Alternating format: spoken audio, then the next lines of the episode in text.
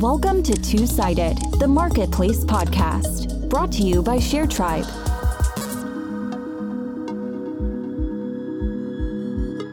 Hi, and welcome to Two Sided, the podcast about building an online marketplace business. My name is Sjoerd, I am your host, and I'm also the CMO at ShareTribe, which is the company that brings you this podcast.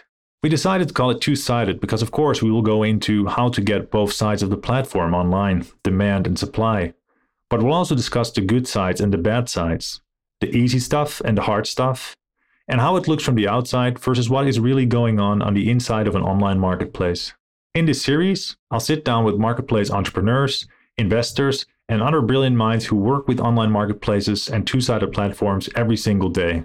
We'll talk about starting, building, growing, and scaling and every stage in between.